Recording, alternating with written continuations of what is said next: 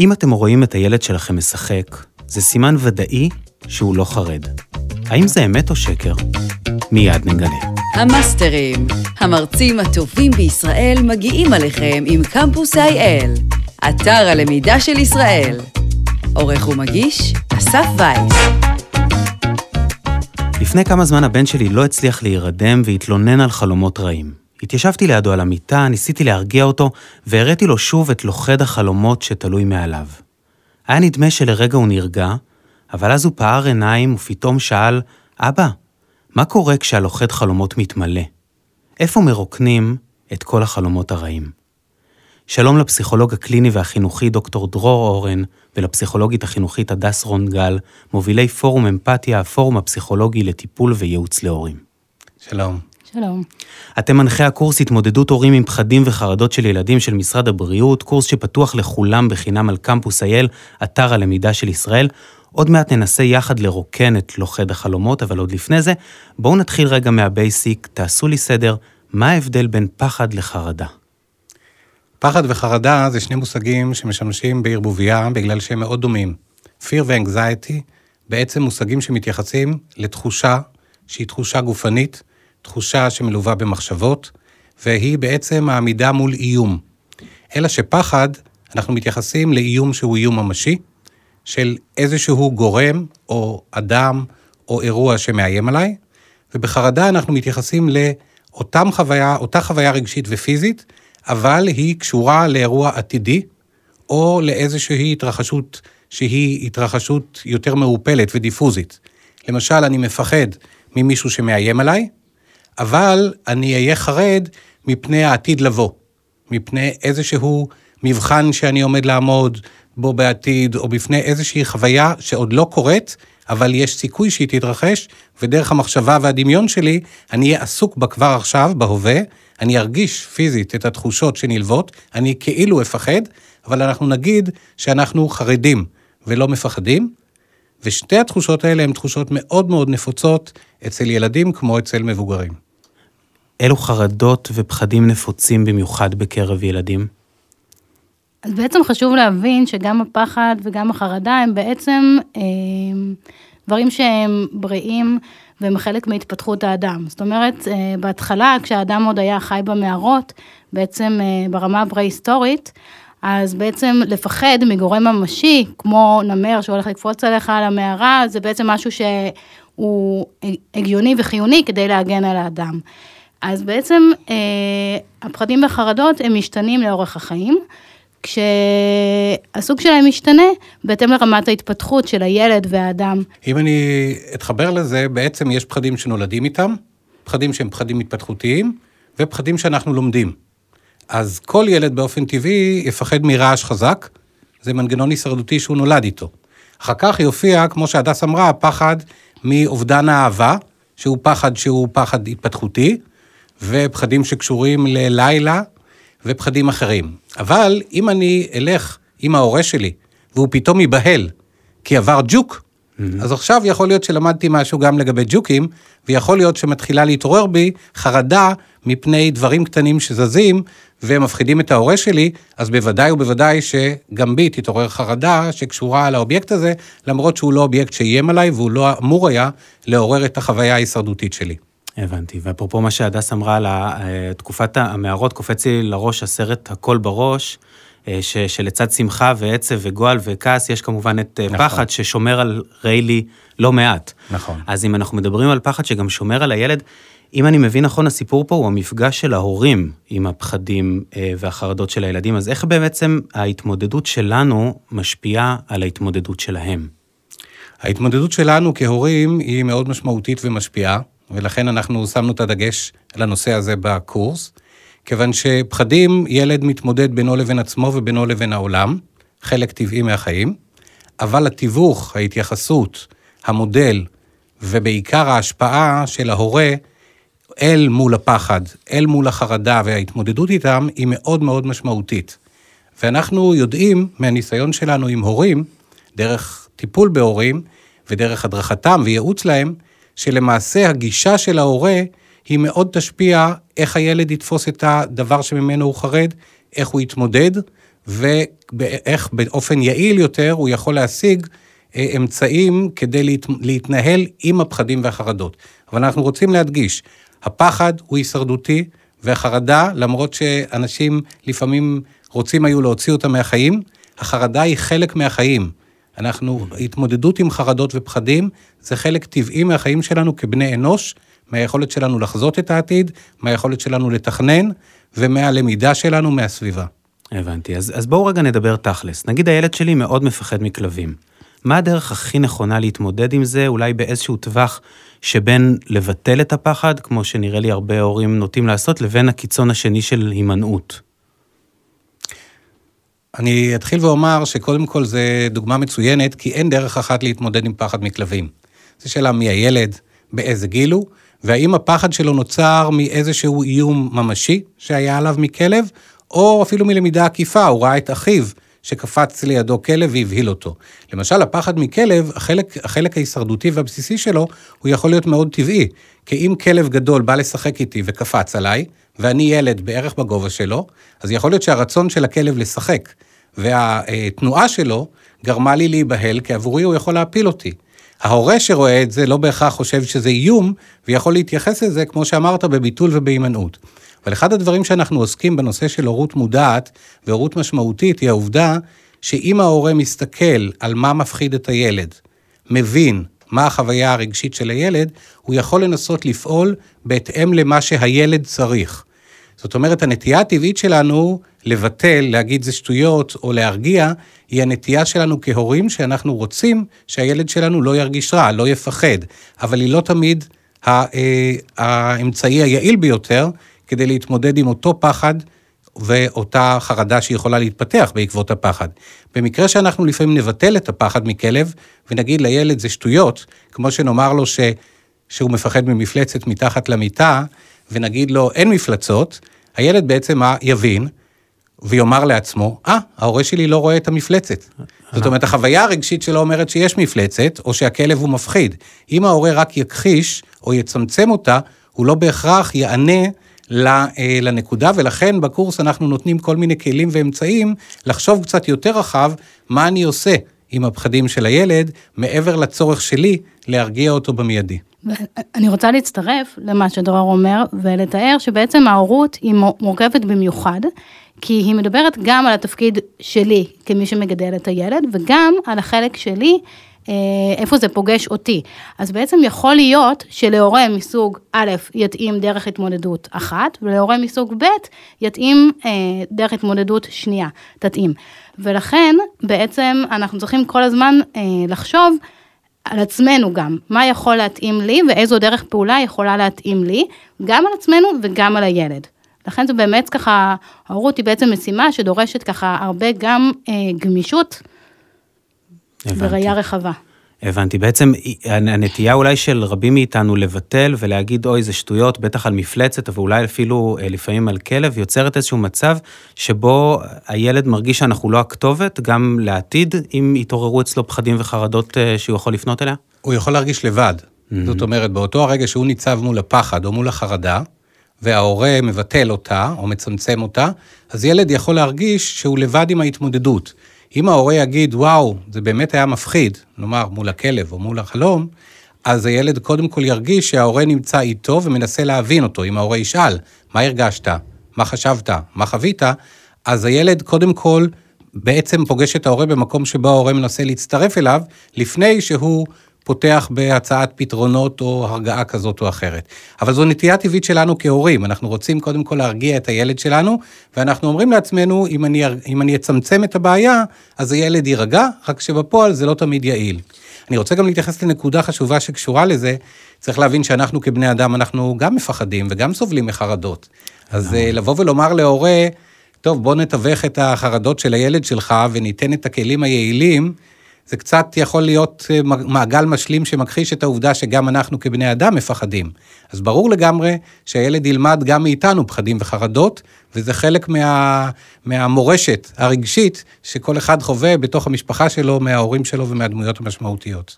כן, ובהקשר הזה, אה, אני חושב שהרבה פעמים אנחנו יכולים לדבר על זה, אבל יש משהו בחרדה של, של הילדים שלנו שממש יוצר אפקט מאוד חזק עלינו. כלומר, אנחנו ממש נזעקים לפעמים מהמפגש עם המופע הזה, ואז אולי אפילו, אם אנחנו חושבים רציונלית איך נכון להגיב, לא תמיד מתאפשר לנו, כי אנחנו פועלים פשוט.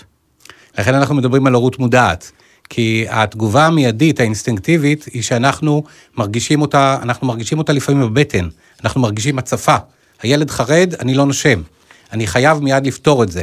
וההורות המודעת פירושה, בין השאר, לנשום, לחשוב, לפעמים לתקן, גם אם הגבנו באופן אה, טבעי והגבנו באופן שלא לא בהכרח הוא הכי יעיל, אז לחזור ולתקן, ולנסות להגיב אל הילד ממקום שהוא מקום, לאו דווקא המקום הראשוני שמתעורר בנו, שמהדהד את החרדה שלו, אלא ממקום יותר מושכל וממקום שחושב שהוא ילד, ומה שמאיים עליו נחווה אחרת, מורגש אחרת, והוא לפעמים הרבה יותר מאיים, כי אין לו את ניסיון החיים שלנו, אין לו את האמצעים, את העוגנים, את עוגני הביטחון שלנו, ולכן אנחנו באים לנסות לסייע לו מתוך השלב ההתפתחותי, מתוך האישיות שלו, מתוך מי שהוא. הבנתי, והזכרת הורות מודעת, והייתי שמח באמת לפתוח את היריעה ולדבר על הורות מודעת ועל הורות משמעותית, כי אלו מושגים שנראה לי חשוב להתעמק בהם רגע לא רק בפרספקטיבה של פחדים. אני אומר, אתחיל ואומר דבר כזה, אה, כהורים אנחנו משפיעים על הילדים שלנו בכל כך הרבה דרכים, ולפעמים הורים מרגישים שגם אשמה על אותם הדברים שהם מביאים ושהם לא היו רוצים להביא לתוך הקשר המגדל, אבל אנחנו מביאים. אנחנו באים ושמים דגש על היכולת של ההורה להשפיע לטובה ולהשפיע לחיוב. וההורות המודעת, פירושה של דבר, לנסות לגלות את העולם הפנימי של הילד ולסייע לו בעזרת הניסיון שלנו, בעזרת הקשר ובעזרת מה שאנחנו יודעים, כדי לחוות ולהתמודד יותר טוב עם הפחדים או עם החרדות שמלווים את החיים. המודעות בעצם היא עוזרת לנו כדי להגיב לא רק מרמה אה, אינסטינקטיבית מיידית, אלא לחשוב יותר לעומק על הילד שלנו, על הילדה שלנו, מה הצרכים שלהם, ולנסות לתת להם את האמצעים או את הכלים או את החשיבה שיכולים לעזור להם מתוך הבסיס הרגשי שבו הם נמצאים. אז הורות משמעותית היא הורות ששואפת בהכרח לנסות לראות איפה אני יכול להשפיע לטובה על הילד שלי, גם אם אני לא יכול לשלוט באיום, הרי החרדה או הפחד, חלקם אנחנו לא יכולים לשלוט בהם, אנחנו לא יכולים למנוע מהילדים שלנו שיקרו להם דברים רעים, אנחנו לא יכולים למנוע מהילדים שלנו שיקרו אה, כל מיני אירועים בחייהם שהם לאו דווקא רוצים אותם, או שהם יחוו תסכולים או חששות, אבל אנחנו כן יכולים להיות איתם, לתווך ולנסות לעזור להם בעצם ההתמודדות. וזה גם המקום שאנחנו לוקחים את זה ממקום של משתק, למה שדיברנו קודם, על המקום ההתפתחותי והמגדל. הבנתי, אבל אז מה שאני כל הזמן חושב עליו, לפעמים אנחנו בעצמנו חוששים, וגם אם נגיד לעצמנו שהכל בסדר, וגם אם נפתח באמת הורות הרבה יותר מודעת, לפעמים שפת הגוף שלנו תשדר לילד משהו אחר לגמרי. איך מתמודדים עם כזה דבר? נכון, אני חושב על דוגמה של אה, אבא שסיפר לי שהוא לקח את הילד לרופא שיניים בפעם הראשונה, והוא ניסה להגיד לו, יהיה מאוד בסדר, הכל יהיה בסדר, אנחנו אחרי זה נלך לקניות, ויהיה ממש כיף ביחד. והילד רק מלהסתכל על אבא שלו, להרגיש את היד המזיעה ואת ההתנהגות המוזרה שפתאום שני ההורים מלווים אותו לאיזשהו בילוי שעובר דרך איזה איש שהוא לא מכיר שנקרא רופא שיניים, כמובן הילד התחיל להרגיש כאב בטן והתחיל להרגיש חרדה. בגלל שהוא קלט מההורים שלו מסר כפול, מצד אחד מדברים על משהו כיפי ונחמד שעומד לקרות, ומצד שני, המסר הלא מילולי עובר כמסר של חשש. אז במקום הזה, אני חושב שאנחנו יכולים להכין את עצמנו, והרבה פעמים אנחנו גם מסתייעים, אימא באבא ולהפך, כי למשל יש מקום שהורה אומר להורה השני, פה אולי עדיף שאתה תיגש, כי אתה ניגש לזה יותר בצורה אה, טובה, וזה חלק שהוא יותר קשה עבורי, בין אם זה שיחה עם המורה, בין אם זה ללכת לרופא, ובין אם זה להתמודד עם דבר אחר. אנחנו יכולים להיעזר אחד בשני. אנחנו יכולים להיעזר בעובדה שבה אנחנו מודעים לפחדים ולחרדות שלנו, ואנחנו נגיד, בסדר, אני חושש מזה, אבל מה עזר לי ומה יכול לעזור לילד שלי? או אם הילד שלי כרגע חרד או חושש, ואני אישית לא מכיר את הפחד הזה, כי זה לא דבר שהפחיד אותי, איך אני יכול לנסות לגלות מה עומד מאחורי זה אצלו, ולעזור לו באופן שיעיל היום עבורו. כי אותו לוכד חלומות שהיה יעיל בתקופה מסוימת, הוא פתאום לא יעיל בתקופה אחרת, כי יותר מדי חלומות רעים מגיעים, mm-hmm. ואז צריך לחשוב על אמצעים נוספים. אני חושבת שגם זה בעצם משתנה מהורה להורה. אמ, ובעצם יש כמה דרכים של האדם לעזור לעצמו. לעזור לעצמו ולעזור לאחר. אז יש למשל את העניין של שיש שני הורים, ולפעמים יש, מתאים שהורה אחד יעשה את ההתערבות, לפעמים ככה יודעים שיש משהו אחר שההורה השני מתאים. יש הורים שיכולים להיעזר יותר בטכניקות של גוף נפש, יש הורים שיכולים להיעזר באמונות. לפעמים צריך לזכור את זה ש... אה, למשל ככה כמו במקרה שדרור דיבר עליו, אז אני לוקח את הילד שלי לרופא ואני חושש מזה, אבל אני יודע ומסוגל לזכור שבעצם הרווח של הטיפול הרפואי שהוא יעשה הוא גדול מהעלות, ובדרך זאת אני מרגיע את עצמי ואז אני גם מרגיע אותו. Mm. עכשיו להורים יש בעצם כל מיני טכניקות ודרכים להרגיע את עצמם. חלק מזה זה בעצם ללמוד ולהיות יותר מודע לעצמך. חלק אחר זה בעצם לדעת שפה אני צריך את ההתייעצות עם פסיכולוג, עם איש מקצוע טיפולי, שיוכל לעזור לי להבין ולכוון מה בעצם הדרכים שיוכלו לעזור לי להיות ככה אה, הורה יותר מיטיב לילד שלי. אני רוצה להצטרף לנקודה הזאת, אה, לפעמים הורים באים עם ילד שסובל מאוד מחרדות, והם חושבים שהילד אה, זקוק לעזרה ולטיפול משל עצמו. אבל כשאנחנו מתחילים לדבר איתם בהיכרות הראשונה, אנחנו מגלים שהם עצמם, אחד או שניהם, מאוד פוחדים, או פחדו מאותו דבר שהילד פוחד ממנו.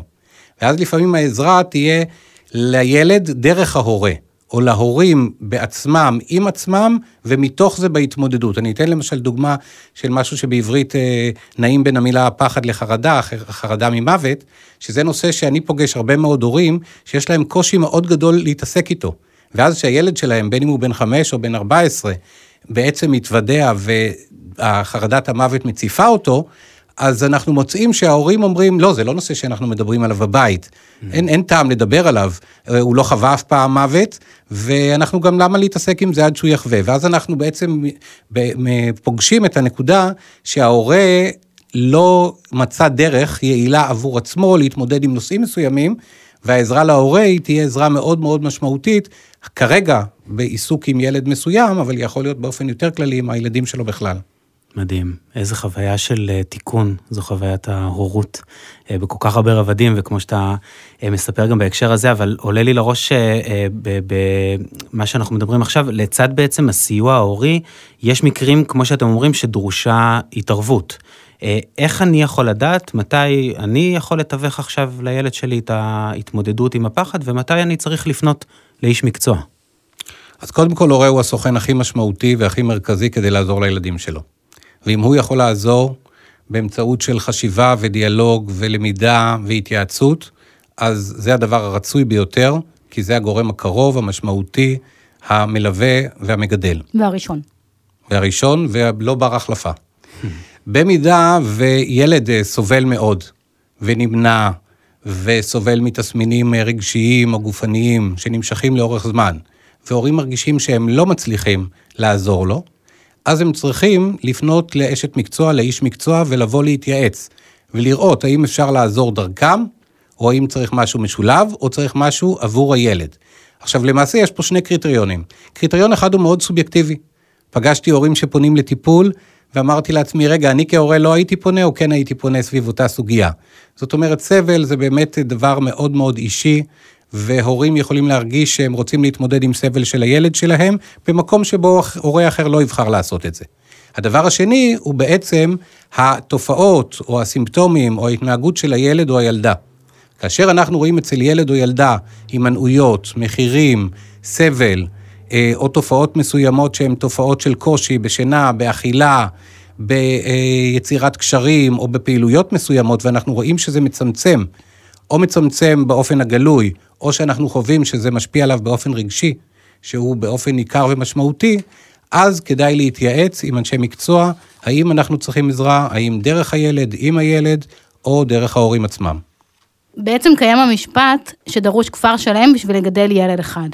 וההורים הם בעצם חלק מקהילה, חלק ממסגרת חינוכית. זאת אומרת, בפנייה הראשונה שהורים יכולים לעשות לפעמים לפני איש המקצוע, הטיפולי זה לפנות ככה לעזרה של הגננת שמכירה את הילד, של המורה שמכירה את הילד, לחשוב ביחד איתה, אולי יש התערבות שהיא יכולה לעזור, איך היא חווה את הילד ורואה אותו. ובעצם ככה אני מצטרפת לדרור לזה שאם באמת רואים שהקשיים הם ככה ממשיכים וצריך עזרה של מישהו נוסף שהוא ככה בעל מקצוע שמביא את הידע המקצועי הטיפולי, אז בהחלט כדאי לפנות לכיוון זה. אתם מדברים בקורס על עוגנים. מה זה בדיוק, אם אתם יכולים להגיד בקצרה, ואיך הם יכולים לעזור לנו לעזור להם, כלומר לילדים כמובן. לכל אחד מאיתנו יש למעשה דברים שמשרתים אותנו מתוך הניסיון חיים שלנו, שהם המקומות הבטוחים שלנו. הם למעשה הידע שלנו שצברנו לגבי מה מסייע לנו בהתמודדות עם קושי, עם תסכול, עם פחד ועם חרדה. והעוגנים האלה הם דברים שאנחנו צוברים במהלך החיים, ואחד הדברים שאנחנו צריכים לזכור זה שילדים לא נמצאים באותו מקום. למשל, אם אה, הורה משתף ילד צעיר שהוא עומד בפני פיטורים, יכול להיות שבתפיסה של הילד, ההורה עומד בפני פיטורים, לא יהיה כסף. לא יהיה כסף, לא יהיה לי אוכל. והמחשבה של הילד, מתוך הידע החלקי שלו ומתוך התפיסה שלו את העולם, היא הרבה יותר קונקרטית ולפעמים גם הרבה יותר קיצונית. אז כשאנחנו מתייחסים לעוגנים, אנחנו מתייחסים לדברים שמשמשים אותנו כדי להבין פרספקטיבה, כדי להירגע, כדי לשאוב ביטחון, ואנחנו, תמיד כדאי שנזכור שכל אחד מהילדים שלנו בשלב ההתפתחותי שהוא נמצא, נמצא עם כוחות שונים, ואנחנו יכולים לעזור לו אם אנחנו ניתן לו עוגנים של ביטחון. למשל, משהו מאוד מפחיד אותו כי זה דבר חדש והוא לא יתמודד איתו, ואנחנו נוכל לתת לו פרספקטיבה, כי זה מזכיר לנו דבר אחר שעברנו, או מזכיר לנו דבר שהוא יעבור גם בהזדמנות אחרת. זאת אומרת, אנחנו משתמשים גם בניסיון שלנו, גם ביכולת שלנו להביא מתוך העולם הפנימי שלנו, ואת זה אנחנו מתווכים לילדים כדי לאפשר להם את ההתמודדות היותר יעילה עם החלק הטבעי של החיים, וזה שהחיים לפעמים מפתיעים אותנו ומפחידים אותנו. ובאופן כללי, משהו שהילדים ככה מאוד מתחברים אליו, זה בעצם הניסיון הקודם, שבעצם הורה ידבר על החוויות הקודמות שלו, אוקיי? זאת אומרת, אם למשל המשפחה עכשיו עומדת בפני מעבר דירה, והילד ככה חושש מאיך יהיה, אז בעצם ההורה יכול לספר, כשאני הייתי ילד, אתה יודע, אני עברתי לסביבה חדשה, ובהתחלה אני ככה מאוד חששתי, אבל אחרי שעברתי...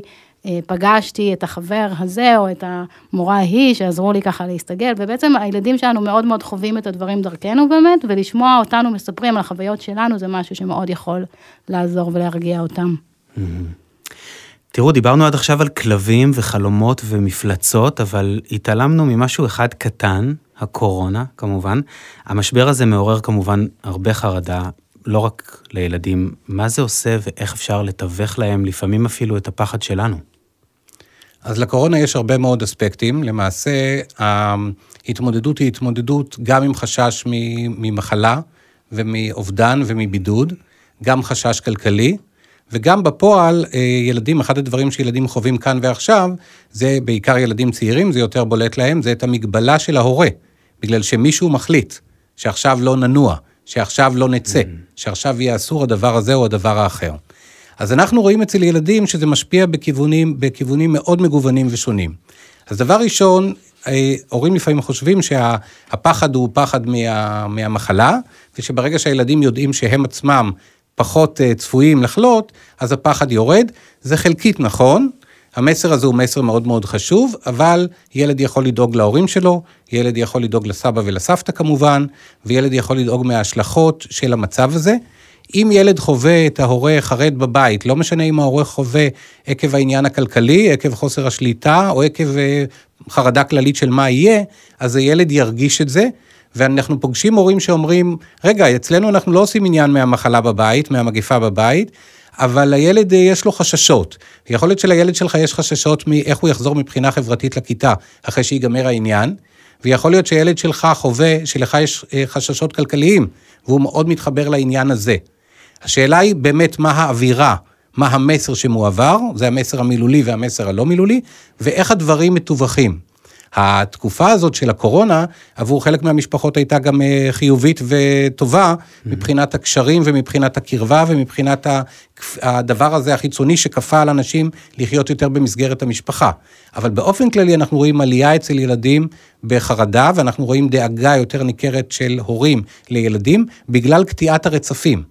הרצף החינוכי, הרצף התפקודי, הרצף הלימודי, וילדים בגילאים שונים ובהתאם לאופיים חוששים מדברים שונים. אחד חושש מההפסד הלימודי, ילד בתיכון יכול להיות שהוא מפחד מאובדן החוויות המיוחדות שבתקופה הזאת הוא מפסיד, וילד אה, בגיל אחר מפחד ממה יהיה לו מבחינה חברתית. זה תלוי מאוד בכל ילד ובחרדות שצובעות את, ה, את ההתנסות האישית שלו.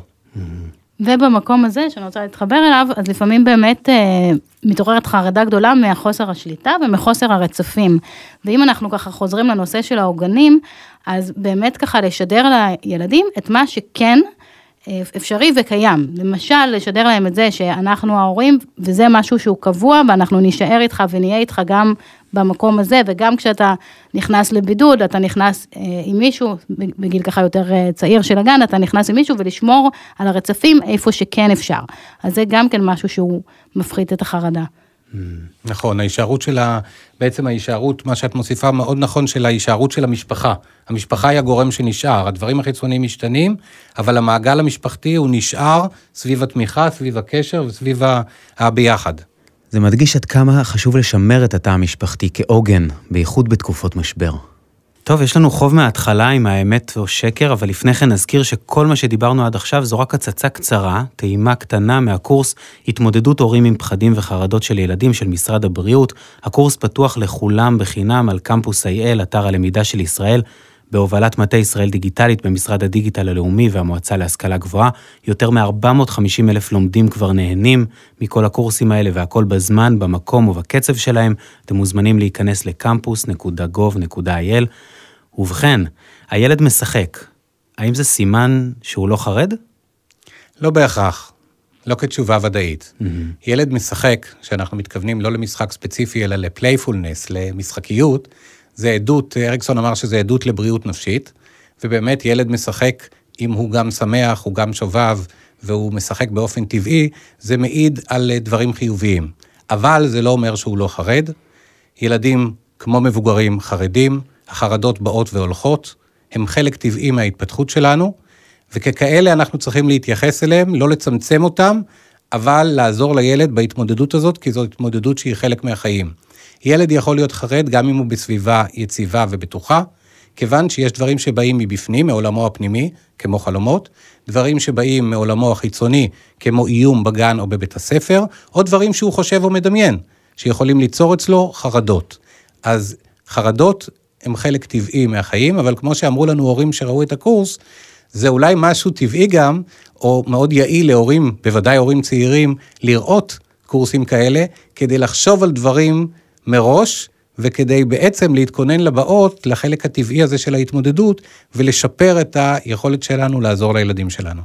והמשחק היא בעצם יכולת חשובה לבטא את הפחדים והחרדות האלה, וזה חשוב לשחק עם הילדים, ההורים עצמם, או איש מקצוע טיפולי, ואם יש צורך. הבנתי. לסיום השאלה הקבועה, אנחנו בקמפוס אייל עוסקים כל היום בלמידה וגם למדנו הרבה בשיחה הזו איתכם, אבל אני רוצה שתשתפו אותנו במשהו אחד קטן שאתם למדתם לאחרונה. אני חי בגליל, והאזור שלי הוא אזור מקסים מכל מיני בחינות. אחת הבחינות היא שיש הרבה מאוד יישובים עתיקים, וגיליתי לאחרונה שבאזור שבו אני גר יש כמה יישובים עתיקים ויש גם אה, מערות שבהם נמצאו שרידים פרה-היסטוריים מאוד מעניינים ומאוד קרובים לבית. אז אחד הדברים המדהימים זה שאתה יכול ללכת כמה קילומטרים מהבית שלך ולהיות במקומות שמצאו בהם דברים מדהימים. דוקטור דרור אורן והדס רון גל, היה מרתק, תודה רבה לכם. תודה, תודה לך. המאסטרים, המרצים הטובים בישראל מגיעים עליכם עם קמפוס IL. אתר הלמידה של ישראל. עורך ומגיש, אסף וייס.